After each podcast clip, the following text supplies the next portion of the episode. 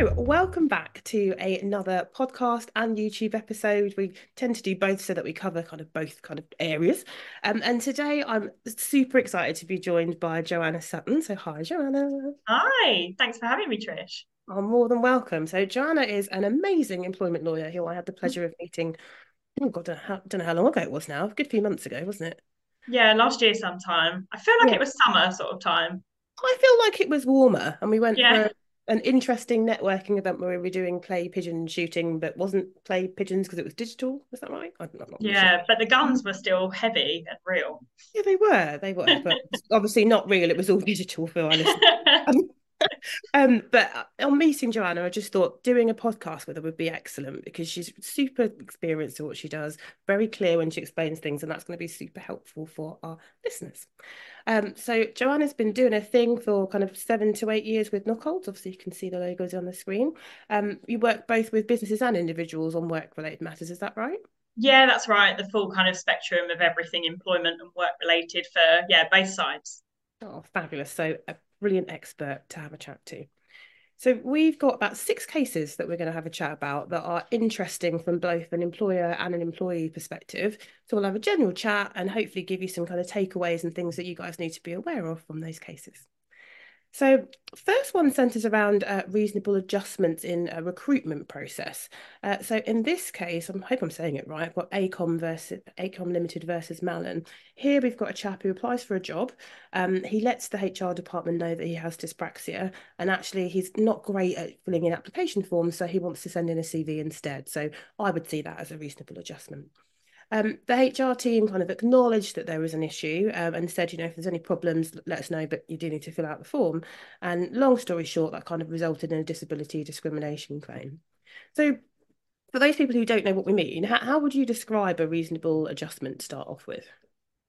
So, I mean, it's basically anything that can assist somebody where they have a, a, disadvantage in performing, you know, the work that they're required to do. So it could be, for example, if you were, had a physical disability and you worked in a factory, for example, making sure that the kind of aisleways in between machinery and things like that are wide enough to get a wheelchair down, that would be a reasonable adjustment to make. Mm. So it's just something that can uh, take away that disadvantage that the employee might be experiencing um, as a result of a disability that, that, that they have. And I mean, for a disability, it might be worth touching on that as well. Mm. A disability for employment law purposes isn't quite the same as it is in a sort of real world um, example of disability and what people might think of. But for employment law purposes, it's a physical or mental impairment that has a substantial and long term impact on an individual's ability to undertake normal day to day activities. So it's basically something that has lasted or is expected to last for at least 12 months that has a real um, impact on how you live your life. So it might be affecting you, I don't know, being able to get on the bus or go shopping, answer the telephone, things like that. So quite different from how people sometimes think of a disability in, you know, normal day to day life. And also, I think the thing for me with that definition is it's so broad. Yeah isn't it that that could encompass so many different things and i think that's definitely something that employers always miss yeah, absolutely. I think that, you know, that as I said, that tends to be people think about that physical disability, mm, perhaps. And, you know, there are things like cancer, for example, is automatically classed as a disability, which, you know, people may not necessarily even think of that. Um, and there are cases, you know, some of them that we're going to be talking about today that are decided all the time that really stretch that definition. And mm. things like this case, for example, with the dyspraxia and those kind of, um, you know, dys- dyslexia, those kind of things, these new um, ideas around disability are being introduced all the time. And so employers may not automatically think, yes, that's a disability that I need to consider making some adjustments for. Mm, very good point. So what what can people learn from this one then? What would your advice be in these sorts of situations?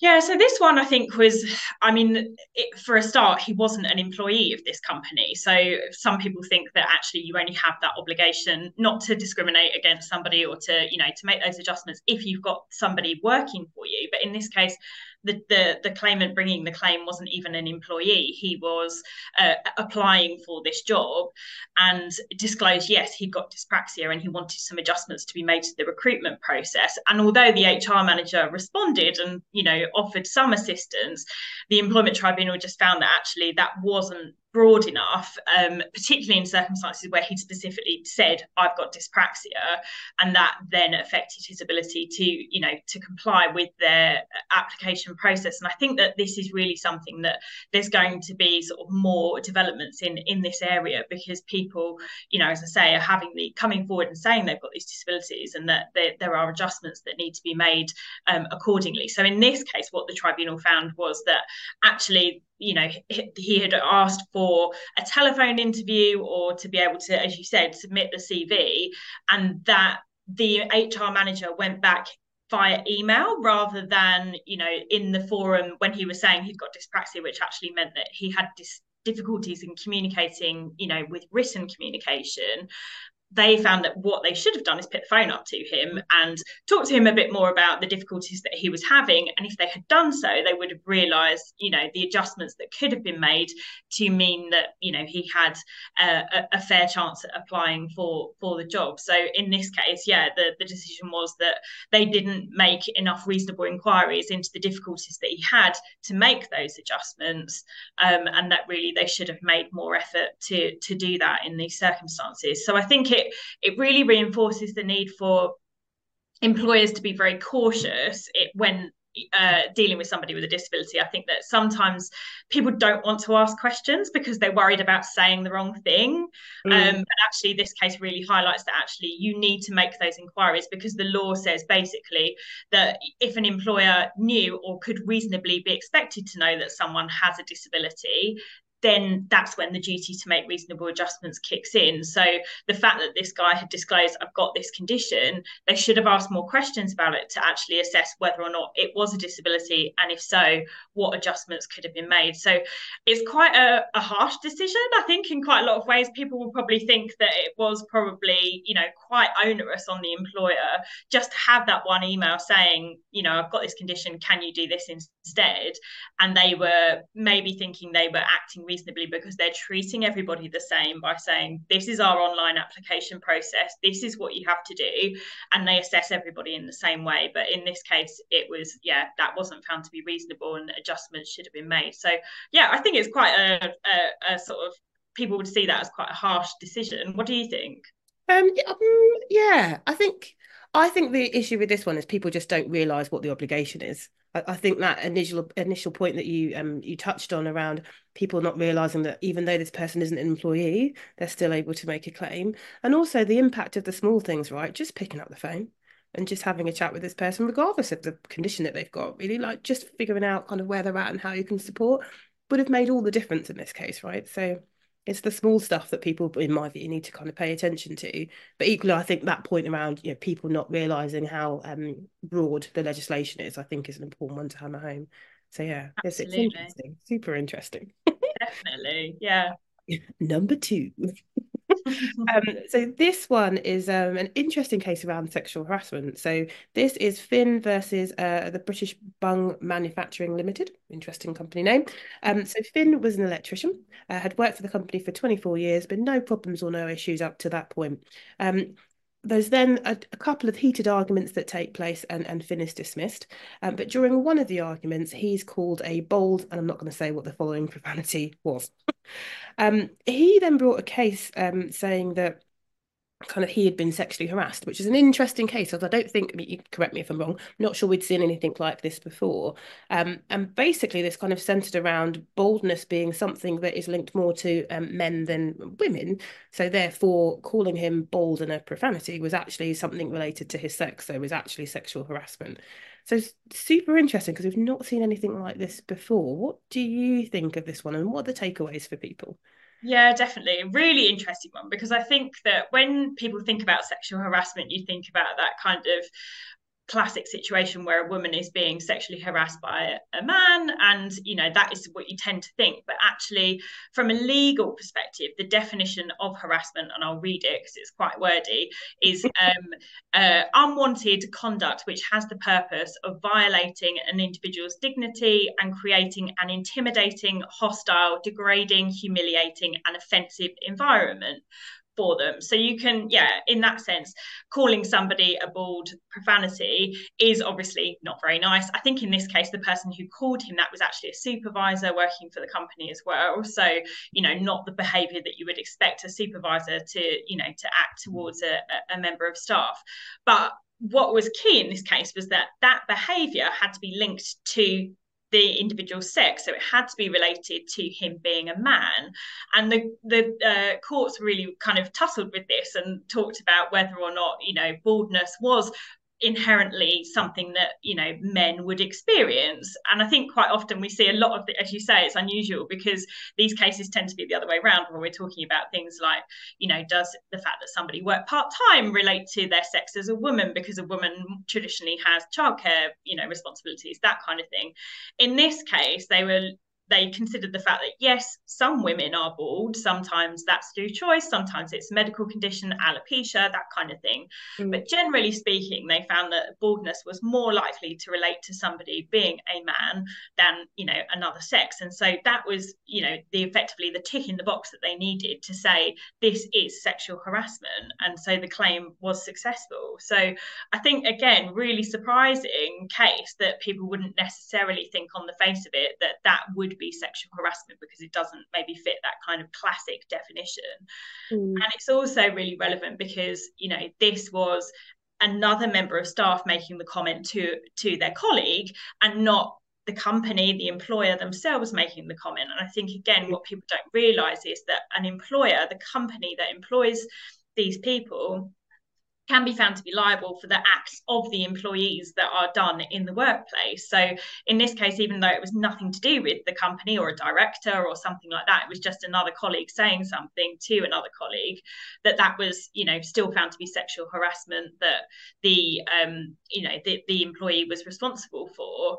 Um, and so I think it's really relevant that people realise that actually this kind of you know i hear it all the time where people are like oh it's just banter you know uh, mm-hmm. that that creates an offensive culture and i think that the way that um you know things are modernizing that this kind of you know behavior may have been quite commonplace where you know shouting insults swearing making offensive comments may have been more commonplace but now it's just not acceptable in the workplace mm-hmm. and so one of the real takeaways for me is making sure that you know from a culture perspective that employers are sort of acting upon these comments being made the first time it was made it should have been nipped in the bud and it shouldn't have been something that then happened again um, mm. and really then kind of compounded that creating that offensive um, environment so one of the things that i think is really important is that employers are training their workforce on what is acceptable and what isn't and i think that that is so often overlooked, but it's really important because one of the first things that an employment tribunal will look at in your if in a case like this or a discrimination case is what's your policy about you know um, equality in the workplace about bullying harassment show me the written policy that you have that shows you know what you do in those circumstances which sometimes companies just don't have mm. uh, and the other thing that they ask is when did you last train your workforce about you know what is and isn't acceptable. Um, and those kind of opinions as i say change over time. You know what was acceptable 20 years ago is definitely not acceptable now but even what was acceptable maybe 5 years ago has changed now. So training and keeping that kind of knowledge is so important and it's really important from an employer's perspective because there's a potential defense to a claim like this if you can show that you have taken all reasonable steps to avoid the bad behavior happening in the first place. And that would be you know we train our staff we have a policy that makes it clear that we don't accept behavior like this. We pull people up on it when things like this happen. And so you know all of those things are steps that an employer can take which would then really you know put you in a much better position to be defending a claim like this Mm, 100%. And I think exactly as you said, I think the world's changing and moving and shifting at such a rate. If we can do things to support our employees who probably aren't 100% sure what they can and can't say at any given time, I think that's really, really helpful personally. Um, obviously, you can't make people learn things, but you can provide those opportunities for people to come along and have the opportunity to get information, which I think is super important, really, really important. Yeah. And I think um, the policy point is a really key one because when I'm doing my private work with my clients, I'll often speak to people and something's happened and they're like, okay, well, we need to do something. Like, okay, well, where's the policy? I don't have one. Like, it's so important to get that stuff in place up front yes, you might have a happy workforce right now, but you never know when something's going to happen. And it's important that people know where the line in the sand is in terms of how they're going to be treated and dealt with when something goes wrong. So, yeah, totally with you on that. Absolutely. The other interesting thing about this one that I read was that the tribunal members, so the judges that made the decision, there was three of them, which there always are in these types of cases. Uh, they were all bald. They were all men, and they were all bald. So I wonder if there would have been a different decision if uh, if that wasn't the case. If it, if the judges were women, perhaps I don't know. Yeah, no, it's interesting. I, I think it's quite interesting in, in how the, the link's been made, but I'd like to think the decision wouldn't be different, but yeah, you, you never know. It's kind of who's on the panel on the day, right? Definitely, definitely. Cool. So our next one then is um, agency workers applying for jobs. So I'm going to switch this up a little bit. Do you want to tell us a little bit more about that case, and then we'll have a chat? yeah, sure. So uh, this case, uh, the guy who who brought it was employed uh, by an agency and was doing work for Royal Mail, and uh, the the company had a policy of uh, announcing the uh, vacancies, but they didn't let agency workers apply at the same time as they let everyone else who was directly employed by Royal Mail. So they'd say, hey, we've got some vacancies coming up. They'd tell everyone, but they wouldn't let the agency workers um, apply at the same time as the um, as the rest of the employees. And so this individual brought a claim saying actually that was a breach of the agency worker regulations. And there's a specific part of those regulations that say that agency workers have a right to be notified of vacancies um, that are available at the company that they're working for. Um, and he argued that there was a right uh, that they uh, should that that implied that they had a right to apply for those vacancies alongside um, everybody else.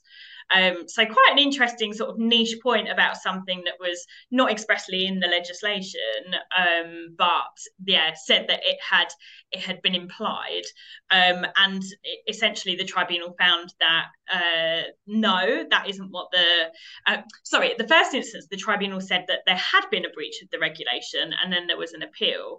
Went to the employment appeal tribunal, and um, they said no, the the law just says that you have the right to be informed of the vacancy, um, and but it stops short at you know having a right to apply for the vacancy.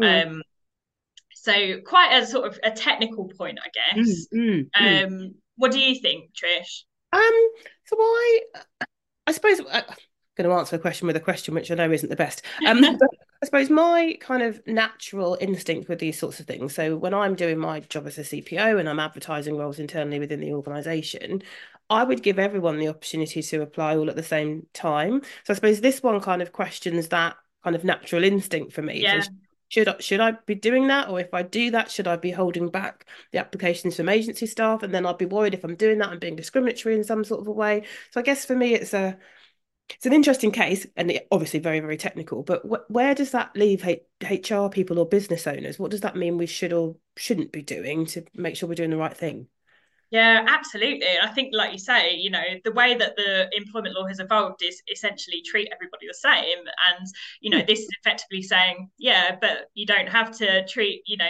them the same in this way, which I think can then get quite confusing because mm-hmm. it also opens up the potential for, yeah, there to be distinctions made, you know, for other reasons or, you know, on other basis, which is just then from an HR perspective, just a bit of a, a headache and a minefield to, um, you know, to consider.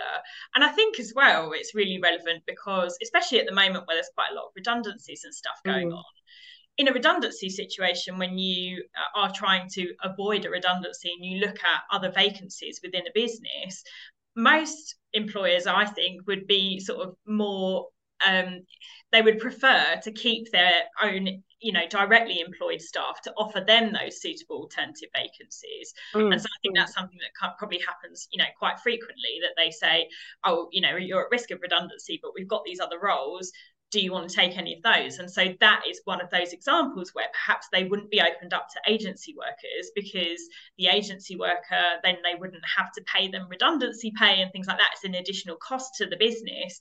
So if you can keep your directly employed staff within the business and you want to retain that talent, especially with all the stuff we've had over the last, you know, couple of years with the difficulties of recruiting and, you know, all the mm. rest of it that that is perhaps an example of where that distinction might be made.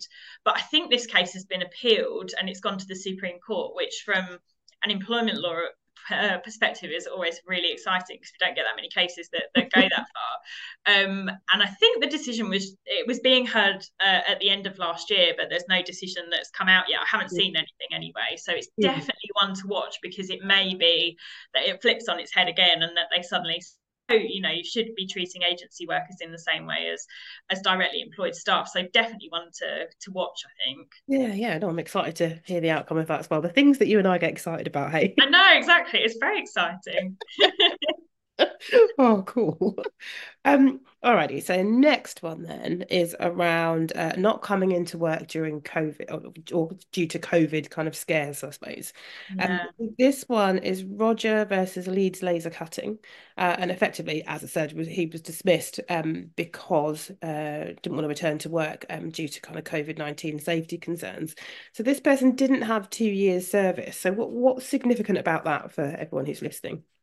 Yeah so it's one of the first things that i always ask when actually i'm asked uh, you know advice about uh, employment law situations. How long have you worked there? How long has the employee been with you? And it's relevant because that's when quite a lot of employment rights kick in. So um, most importantly the right not to be unfairly dismissed. You can't bring a claim for unfair dismissal unless you've worked continuously for the same company for at least two years. You don't have the right to redundancy pay you know various other rights don't kind of kick in. So it's really relevant when you've got an employee who's been dismissed that then you look at yeah how long have they have they been working? And i think this guy had been there for less than two years as you say but then had been dismissed because he had refused to return to the workplace and um, because of concerns about covid. And so mm-hmm. he then looked at what what claims can i bring in those circumstances? And he brought a claim for automatic unfair dismissal which doesn't have that two year requirement. You know anyone can be automatically unfairly dismissed. And there's various grounds that you know have to be relevant but in this case it was on the basis of he- raising health and safety concerns mm-hmm. and he said yeah um, he was automatically unfairly dismissed it's quite complicated but it's basically if you are complaining that you were in circumstances of danger that you uh, believed were serious and imminent that you couldn't be reasonably be expected to avoid and that you left your workplace as a result of that and then you were terminated that then triggers a claim, potential claim for automatic unfair dismissal. So quite a sort of technical one, but quite a lot of cases around at that time. You know, certainly this happened, I think, at the very uh, during the very first lockdown. So at that very early stage where, you know, everyone was extremely concerned about their, you know, their health and safety. And I think that this guy had said he didn't want to come in because he got vulnerable children. He was concerned about infecting them. Mm. So legitimate concerns, uh, as many people had at, at, that time, and it's kind of it's taken quite a long time for these cases to work their way through the employment tribunal because of delays in the system. And so, you know, it's surprising that yeah, we're talking about something that happened in the first lockdown, but it only was heard by the tribunal um, last year. Um, but yeah, in this case, it's gone through, you know, an employment tribunal, an employment appeal tribunal, and a court of appeal mm. decision. Um, and I don't know if you do you want to talk through the the outcome. Yeah, yeah, go for it, go for it. I love listening, so go for it. oh, real okay. I'm learning. Um, so yeah, the the case ultimately was uh, not successful. They found that he wasn't automatically unfairly dismissed. And that was basically because that kind of complicated definition of what would amount to an un- automatically unfair dismissal wasn't made out because although he had genuine concerns about COVID and the impact that it could have on his children and everything else, the tribunal found that he could have avoided the danger because the employer had gone quite a long way in putting, um, you know, various measures in place to protect their staff. So I think it was a manufacturing business, and so they wanted to continue operating during the lockdown. So they put things in place like social distancing and masks and sanitizing and staggered start and finish times. And the tribunal found that actually they had done as much as they really could do to protect their workforce. So, although the employee had a genuine concern about COVID, that the measures that were put in place were sufficient to mean that he could have avoided the danger that it presented. Mm. So, I think that it's, as I say, another kind of technical one, but it, it really is, it's relevant in terms of, you know, thinking about, uh, there'll be a lot of cases that we're probably still going through the employment tribunal for very similar circumstances. And it set out sort of a new relevant definition about um, the danger and, you know, the reality of that danger. And it also made clear that that had to be related to the workplace and i think that that's quite relevant because here um, otherwise, it could have been that you know just the existence of COVID was enough for no one to go to work, you know, um, and that would have just meant that you know the country would have ground to a halt even more than it already did. Um, so yeah, quite a sort of um, a technical um, case, but yeah, interesting if we think back to those those dark days of COVID.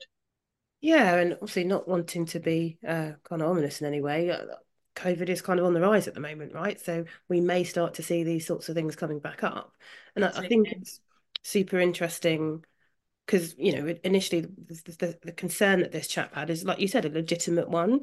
And how do employers respond to that legitimate claim without kind of stopping you know, running their businesses. So mm. it's I think it's quite interesting the nuances that you get with that one. And hopefully, touchwood, we won't see any more. But as you say, it's useful to have that kind of test case, isn't it?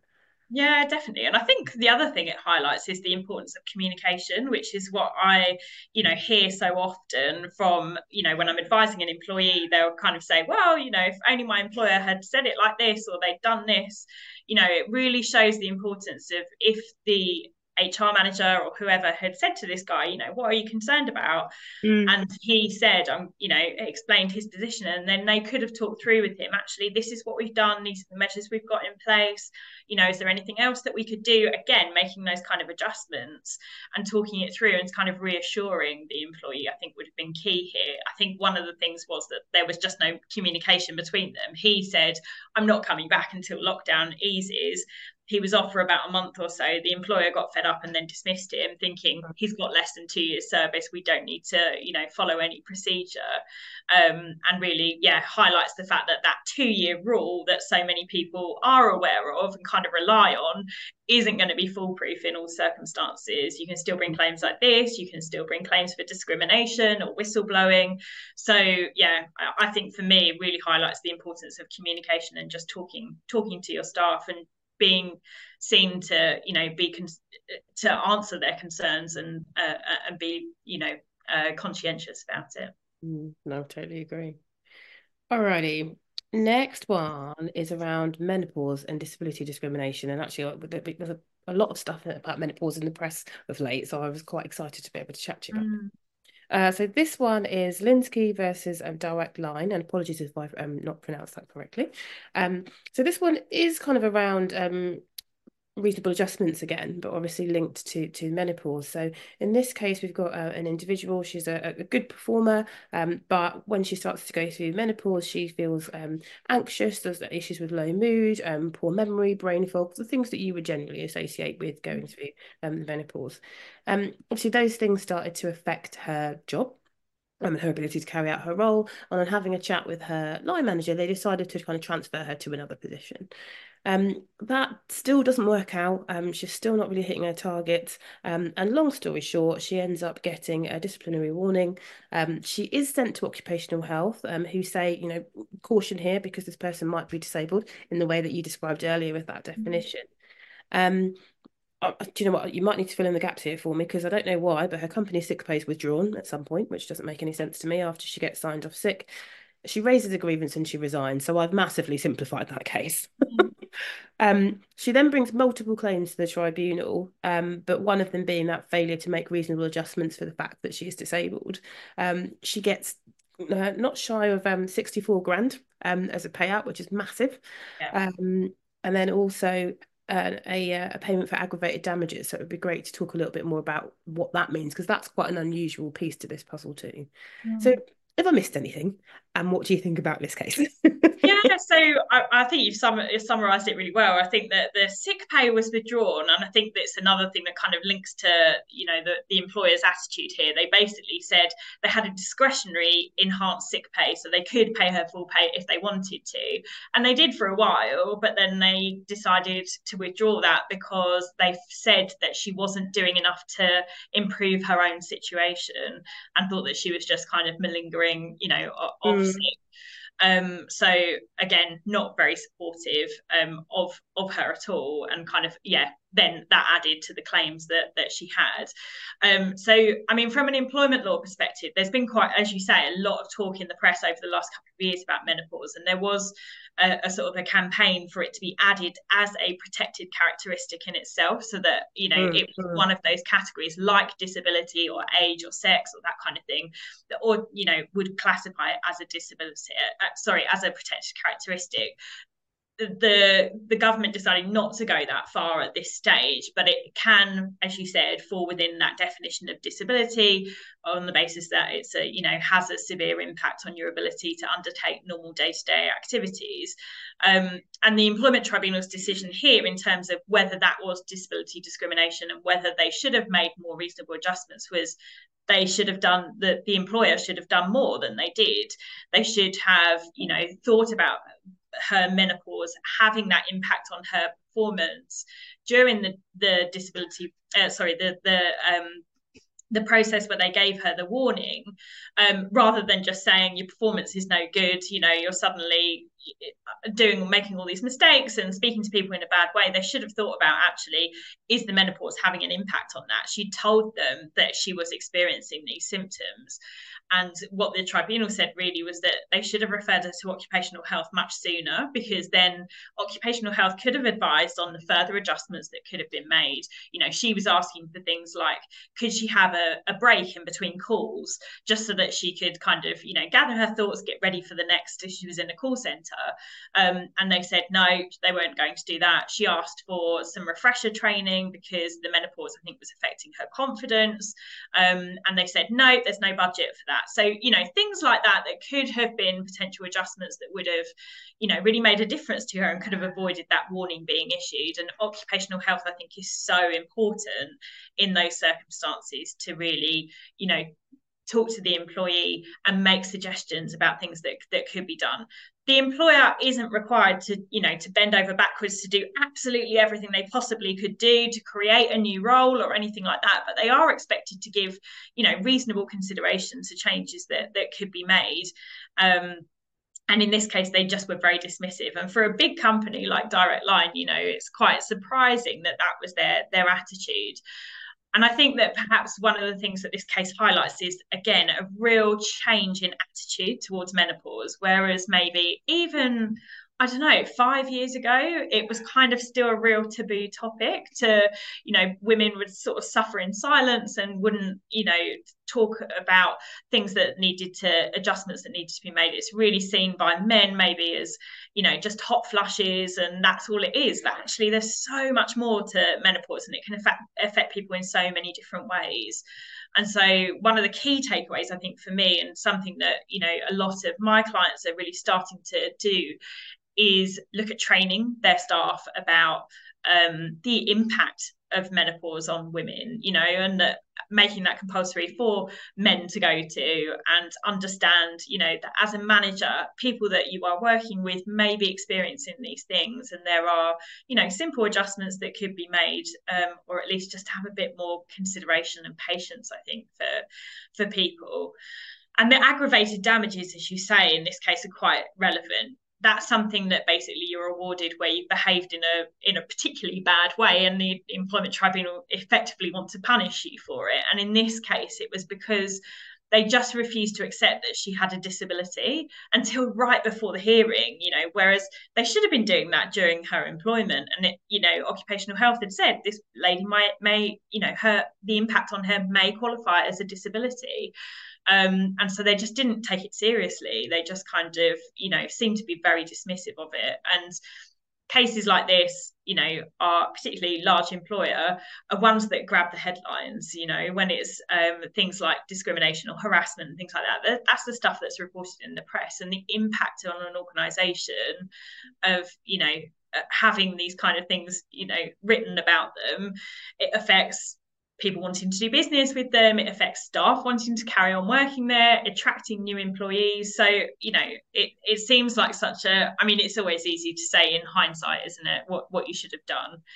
Uh, I don't know what you think about menopause policies, Trish. I think that that's something that's kind of like a new area. We've talked already about policies today, and I think that it's not a requirement, obviously, to have a menopause policy in place, but it's something that some companies are starting to introduce.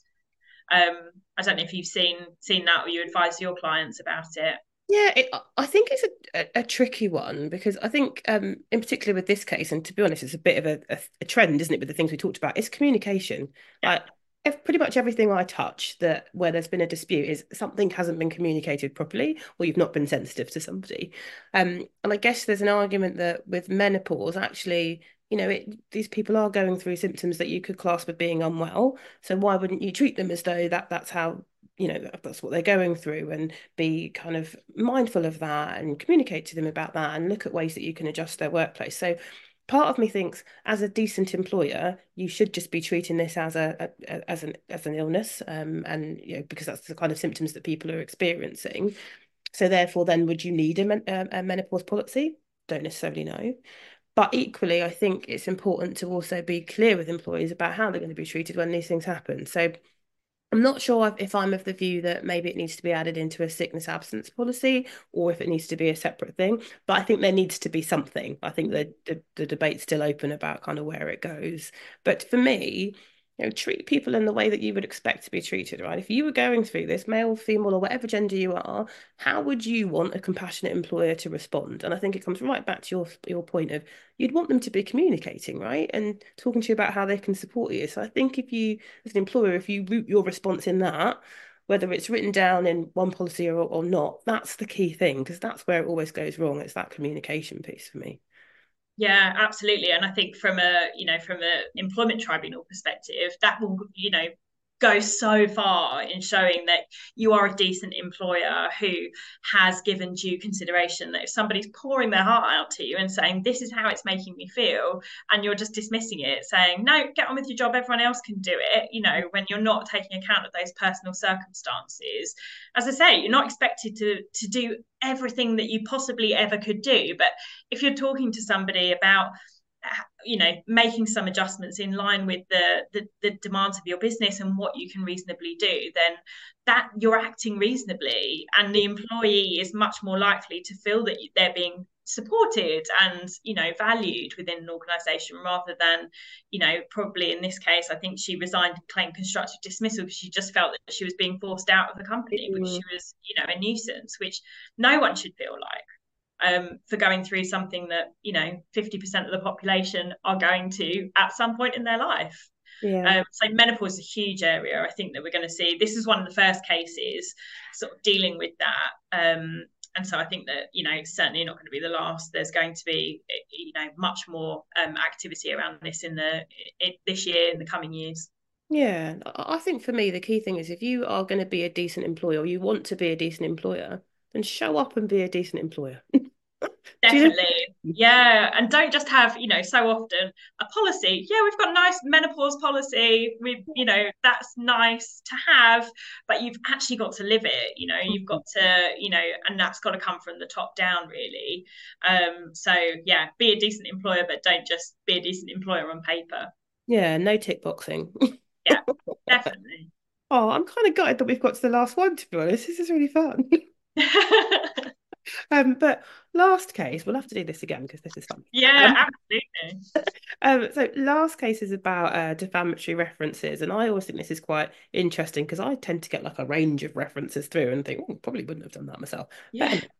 Um, so this one is Smith versus Surridge and others, uh, and this one uh, centres around two teachers who apply for a new job at school. Um, within the reference that's provided, it says that there were some safeguarding issues, and with kind of no other context around that statement. And obviously, the school then withdraws the offers of, of jobs because who wants teachers where there have been safeguarding issues? Um, both teachers um, argue the wording and say that that suggests that they've mistreated students in some way, which they were um, asserting that they hadn't. Um, and the um, as part of the finding, um, there was a discussion around people would take the, the wording that was within that um, reference at face value, and because you take it as face value, actually that was a defamatory statement. Mm-hmm. What do you think, and what advice would you give to to employers around how they should issue references and the kind of the importance of wording? Yeah, definitely.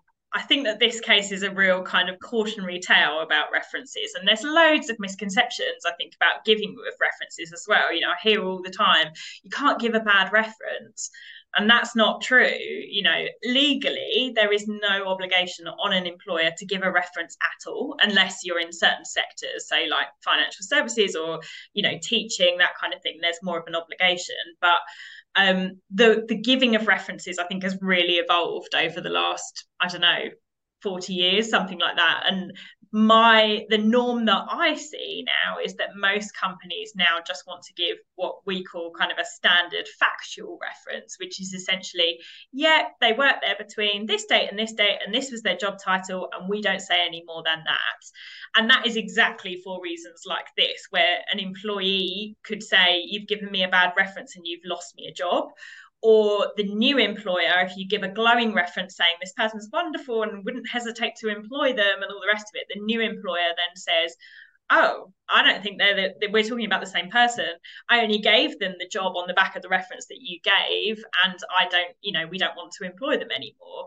So either way, because of the world that we live in, where everyone wants to sue each other, unfortunately, um, the kind of the, the, the textbook answer has become just give a standard factual reference. You don't have to give a reference in most industries, but if you do, there is an obligation to not provide you know, misleading or untrue information. And so if you are just giving the facts of, yes, they work for us, this was the job they did, we don't say any more than that, then you're kind of, you know, sticking to the bare minimum. And I, I do see employees that I advise who've maybe worked for the same company for like 20 years who are totally shocked when they get a reference like that. And they're really offended, you know, and they say, well, I've done all this great work. And, you know, normally you'd give a real kind of rundown of, the employment history and what they've done and you know their role within the organization which just isn't the norm anymore in terms of what i see. I don't know what you see trish. Yeah no i'm a massive fan of a standard reference. Um, yeah and if I'm hopefully I'm not speaking for the whole of the HR profession, um, but if I see a reference that's got loads of detail and information in it, that's a red flag to me. Absolutely. I, I just want to know: did the person work for you in the job that they were in from this this date to this date? Um, I don't even really want to know about salary or anything like that. That's all I need to know. So exactly the same as you, I've um I've dealt with um settlement agreements with um clients where the individual's like, well, I want the reference bulked out more. And I'm saying we can do that, but genuinely it's a red flag to somebody like me when I see that because it says to me there might have been some sort of an agreement or that there's um not that there's anything wrong with going through an agreement, but it kind of um insinuates that there might have been a problem. Um and equally, if not, then what's going on with this company's HR department? Not that that's my issue, but it is a bit of a flag. So yeah, I'm definitely a fan of a standard reference.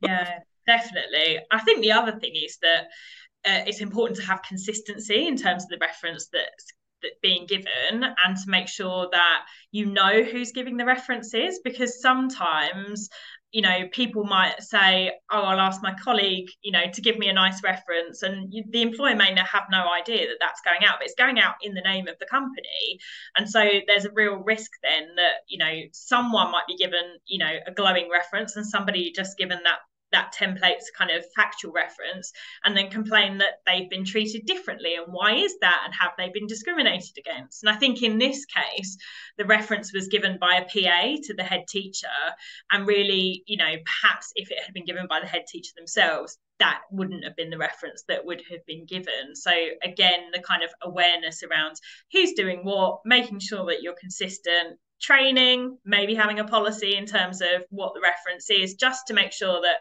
everyone's treated the same and that hopefully there's not going to be um, issues like this. And I think that the other thing that people sometimes do is try and put some kind of disclaimer in the reference to say, you know, this reference is given in good faith, but we accept no liability for any reliance you might place on it.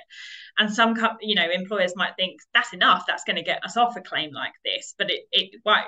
You know, saying that is just you know it's just words.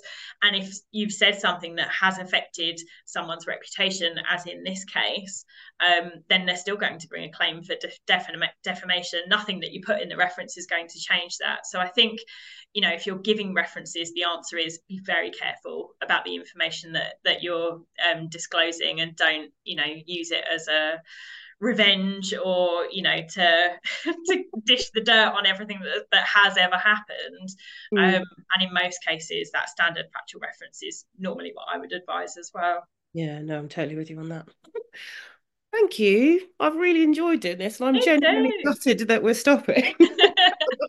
Um, how can people get hold of you if they want to get some stellar employment law advice yeah, sure. So um, give me a call um, my on my direct dial um, or drop me an email or find me on LinkedIn. Um, you know, any of those. Awesome, and I'll I'll, I'll pop uh, links to everything in um, at least YouTube or wherever I can where we put this video. And apologies, my dog always has to join in with the podcast, so hopefully you haven't heard him, but he's been barking and snuffling, so you might have seen me looking away at times. Like, oh God, so but um, I. I didn't hear a thing, but it may have been because I was too busy waffling on about employment law. oh, that's awesome. Right, well, thank you so much for your time. I really, really appreciate it. And I am definitely going to hit you up to do this again because it was fun. I know, I love it. Love a good geek off about employment.